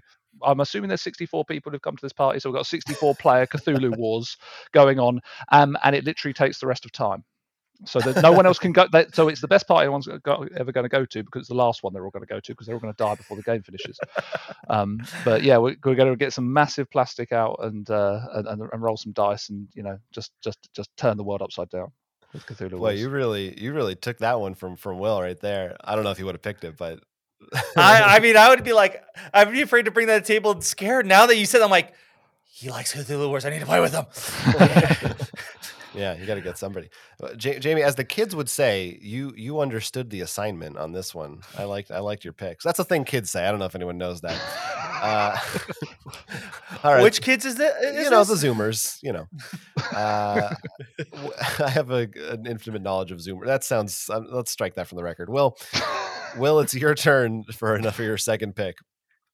Uh, all right, I need a, a clarification now for my order. Is this three or four? We're gonna do four. We're, let's do. well, I think we can manage four picks. There's a lot of Halloween games. We're gonna go four. All right. So for my number four, I'm going to go with ghost stories Okay. because this is a, an extremely difficult but cooperative game. You get people thinking, but no one's going at each other's throats yet. Hmm, interesting that you said yet. Interesting. Mhm. All right, so now it's my turn to get uh two in a row. That's how this works, right? That's how this format works. Yeah, you get two in a row. Uh, yeah, yeah. You being in the middle, uh, just get to be in the middle. Uh, so, yeah. I mean, I I definitely think that you got to have a little bit of, uh, as you alluded to, you've got to have some backstabbing on a Halloween game night. There's got to be some people who are mad at each other and and spooking each other.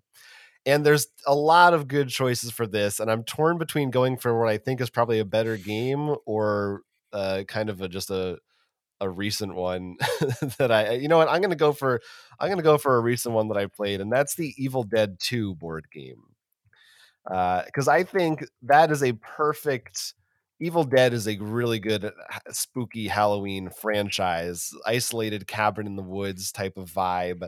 And th- this is this will cover my my hidden trader style game. There's there's other ones I won't say them, but there are ones that I that I would like to include in this. One in particular that I think is really good. Uh, but I'll I'll go with Evil Dead for the sake of the theme because I'm a fan of the films. And for my second pick, it is hard because there are there are just so so so so many good spooky games. I think I'm gonna go with more of a um more of a uh, not as directly this is a real world terror this is a this is this was a, a very real threat and that's Monopoly. that's jack the ripper and i'm gonna go with letters from whitechapel Ooh, Oh, that's of good. course. Oh, that good. I can't believe. Yeah. so you got the yeah you got, it's got got us there, Will.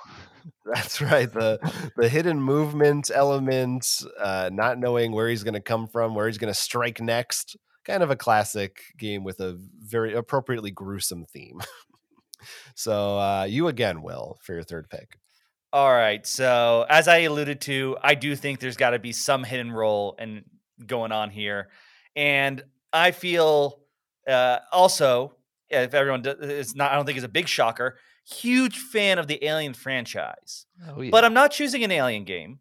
Mm. I'm choosing something that is the spirit of Alien, and that's Nemesis. Yeah. This is going to be the huge game that hits a table. No one knows who to trust. Going around a space station. You know, we built up for it. We had the werewords, everyone getting together, party, but had a trader element there. We had the difficult tension build up, but it was cooperative. Now that tension's sort of there. Guess what? Now you can't trust the people next to you. Yeah. Also, Nice. minis. also minis. What do you All reckon, right. Will? Cool, cool, minis cooler in Nemesis than they were in the actual Aliens film. What do you think? Mm, I don't know. It's hard to improve on the aliens. They're That's they're true. such an, a brilliant design, and it's obvious they take homage to some of them. You know, They're Yeah. pretty sweet. I, I, I'm, I'm a big fan of the Nemesis. Nemesis. What are they called there? Nemesis, aren't they? it's like the nemesis. Yeah. I Nemesis. don't. Nemesi. Nemesi. yeah, that's what it is. Nemesis. All right, Jamie. Now you're you're fill out the rest of your your bracket here. Two more two more picks. Okay, I, I didn't realise I was getting a second go. So, so, so, so what's ha- what's happened now is I've I, we're now stuck in an endless game of Cthulhu Wars built out of a house of Cthulhu boxes. So I this is the games you're playing in between your yeah, turns. exactly. Yeah, so we're now at a 64 player game where it takes several hours to get back to your turn. So we're um uh so we're gonna have to figure.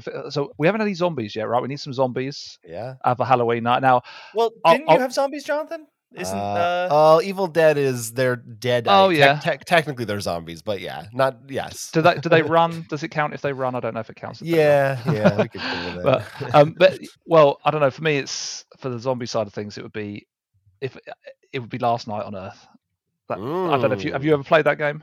That's one of our, what- we were talking before about my uh, Amazon orders. That was one of my first purchases. that game was just fantastic like just it, like and, and you know half of the experience was the spooky soundtrack it came with. So you know playing that you just have the spooky Mhm. soundtrack going the whole night which was which was brilliant. And um, you know you just be running around trying to fill up your your jeep to get out of the get out of dodge. And um, and then you'd someone would end up stupidly throwing the petrol can you need at the zombies and shooting it or something so that then you've run out of petrol again you're alive for 30 more seconds but then you have to go back and find another can and um, yeah, no, that that that was that's that's definitely a game that's happening at some point on the table in the Cthulhu Wars game. You know, just being played out in the corner somewhere. yeah, yeah. And then you you get your last pick right now. My my last pick. Oh well, you know, and then then so we so peop some people have been knocked out of the uh, Last Night on Earth game. So there's now a subset of people who are still playing the Cthulhu Wars but aren't able to play Last Night on Earth, and so now they've started their own mini game called Lovecraft Letters. Um, so it's Oh, like so it's it's it's this is a you know a bit you get you get kind of like a sub Cthulhu game culture going on here, um, where yeah it's it's it's like Love Letter, but you've got um, you've got madness as a as a concept, and um, yeah you can kind of invoke Cthulhu at some point and and basically win the game if you can kind of bring Cthulhu like squirming and slithering into the reality. So um yeah, Love Lovecraft Letters is kind of being played somewhere on that that massive Cthulhu Wars table. Yeah, I remember I when do- we tried that. It had some really yeah. nice improvements.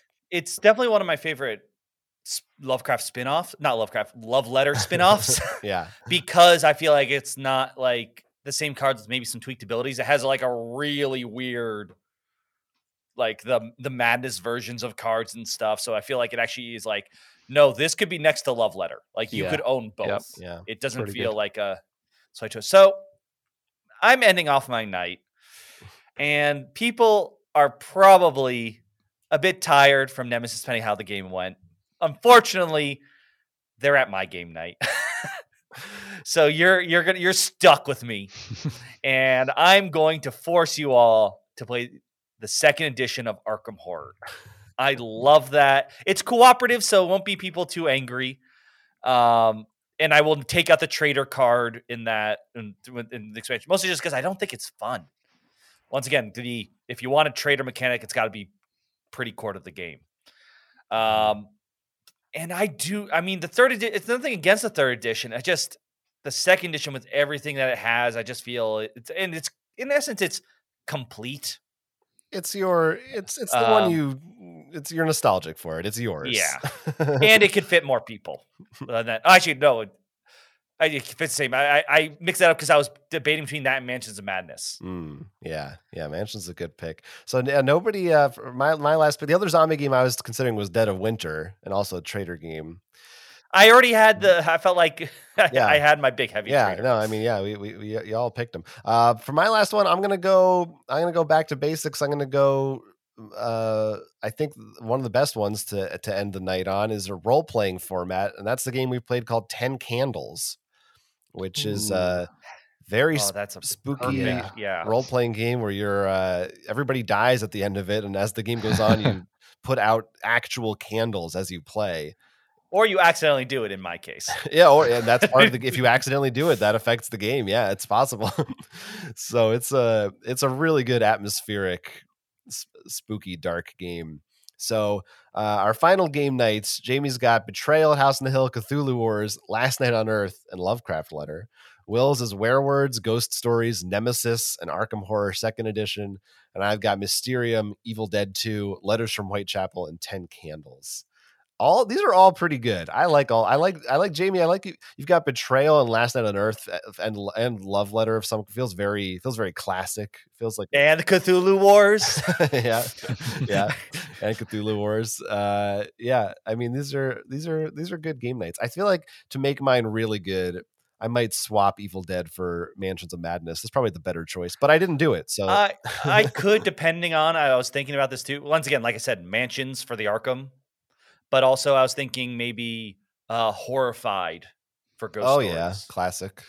Well, it feels classic. It's actually relatively Well, because new. it's a classic monster movies, and I feel like, yeah. and it's like the it's newer too. But you know, I just feel like Ghost Stories was one that like, I feel like that's probably part of your early Amazon purchase list. yeah, I remember getting that one early on. Tough, tough game. All right. Well, those are our lists. We'll let the listeners decide which game night they would rather attend. Jamie, for being on the show this week, you've earned experience points and you get to spend them right now because that's how it works by telling people how and where they can follow you and all your projects. Um, well, I'm Jamie Jolly from um, Shadowborne Games. Uh, we've got um, Oathsworn into the Deepwood that's coming to coming to all the backers uh, next year, very soon, and then after that, who knows where we'll be? Hopefully, out of this Cthulhu Wars game. But um, uh, yeah, so we're on uh, Shadowborne Games is on. Um, we've got our website and also on um, uh, on, on YouTube as well. And yeah, if you want to hear about stuff that's coming up, yeah, just sign up to our newsletter on the website, which is uh, shadowborne-games.com. We will put links Mm-hmm. to that in the show notes. Definitely check it out. I- I- Do we know anything about if you weren't a backer, uh, how what the availability is going to be of Oathsworn yet? At zero. it's, it's. So so right. s- uh, we we, ha- we the, the game is is being made. It's all it's all it's all done now. It's all boxed up and stuff like that. But there will be another chance, a second life. Uh, So there'll be um next year. There'll be another Kickstarter. okay. I, I, I want to point out, by the way, if you do not know about Oathsworn, and, and just from what you heard in this podcast, there is more to the game than killing rats. There's a lot more. That could be a good Halloween game too. I won't. Uh, uh, I won't lie. Oh, that yeah, that's a but that fits like in the thing I told you before. Like I am picking who's coming to game night. Like you are the people who get to come, and we're just going to like we've got the music set, food is already planned out. I hope you're ready for board game. yeah, yeah, that's right. Uh, all right, yeah, check all that stuff out. Still very excited to, to to learn more about Oathsworn and all that stuff, and whatever other projects you've got cooking. I'm sure there's other things we don't know about. Uh, if listeners would like to follow more of our stuff, uh, Roll for Crit, you can do so at rollforcrit.com. You'll find links to our YouTube, our streams, merch, and other stuff. As we mentioned, you can support us on Patreon, patreon.com slash roll for crit to get special bonus podcast episodes, maybe even the chance to play games with us, like Jackbox, pretty cool, or talk in our Discord with us. Uh, you can rate and review us on iTunes, which is helpful and makes us feel good. There's also a contest going on right now if you do that, so uh, details will be there, so you can check that out. And uh, also, if you have a question or comment or you, anything you want to say to us, you can join our Meeple Gallery. Email us, meeplegallery at gmail.com. And that's all the stuff that I have to say. Uh, Jamie, once again, thank you so much for joining us. It's been a delight. It's always really fun to talk to you. Thank you. Great. Very glad that you were able to join us tonight. So, uh, my name is Jonathan, I'm Will. and this has been Roll for Crit. Bye. Bye.